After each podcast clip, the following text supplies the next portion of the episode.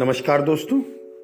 परम पूज्य श्री श्री रविशंकर जी की ज्ञान श्रृंखला से आज जो ज्ञान पत्र हम सुनने जा रहे हैं, उस विषय के बारे में जिन्होंने भी कभी जीवन में धार्मिक, आध्यात्मिक पथ पर आगे बढ़ने का निर्णय किया है, उनका भाव रहता है।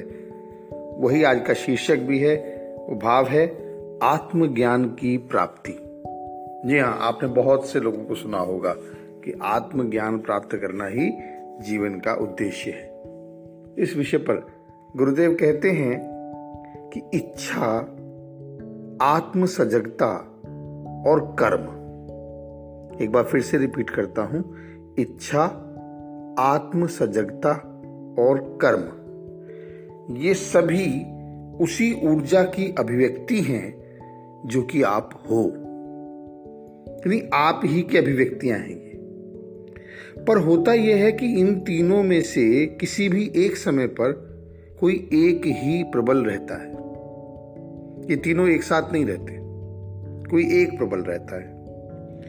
जब आप में बहुत सारी इच्छाएँ होती हैं तो आप अपनी आत्मा के प्रति सजग नहीं हो। जब इच्छा प्रबल होती है, तब आत्मा के प्रति सजगता सबसे कम होगी।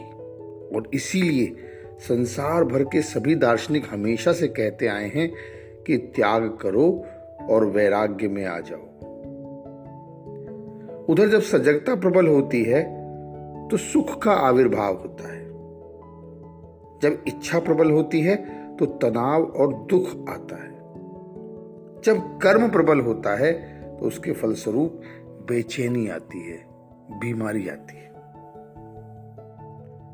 इसलिए जब तुम्हारे कर्म और इच्छाएँ, ये दोनों ही आपकी राह में बाधा हैं, आत्मज्ञान की सजगता के लिए तो जब आपके कर्म और इच्छाएँ पूरी तरह ईश्वर के प्रति समर्पित होते हैं, या समाज के कल्याण के प्रति होते हैं, तब चेतना स्वतः ही उन्नत होने लगती है।